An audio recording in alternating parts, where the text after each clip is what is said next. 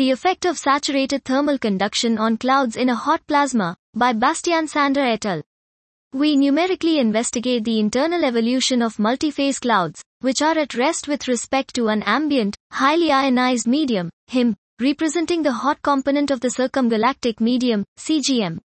Time-dependent saturated thermal conduction and its implications like condensation rates and mixing efficiency are assessed in multiphase clouds.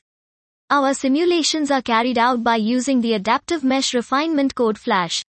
We perform a grid of models of which we present here those characteristic for the presented study.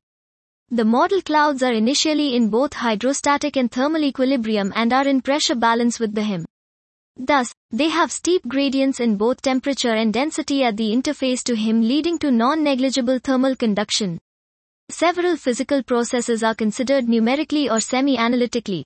Thermal conduction, radiative cooling and external heating of gas, self-gravity, mass diffusion, and dissociation of molecules and ionization of atoms. It turns out that saturated thermal conduction triggers a continuous condensation irrespective of cloud mass. Dynamical interactions with ambient HIM all relate to the radial density gradient in the clouds. 1. Mass flux due to condensation as the higher the more homogeneous the clouds are. 2. Mixing of condensed gas with cloud gas is easier in low mass clouds because of their shallower radial density gradient. Thus 3. Accreted gas is distributed more efficiently.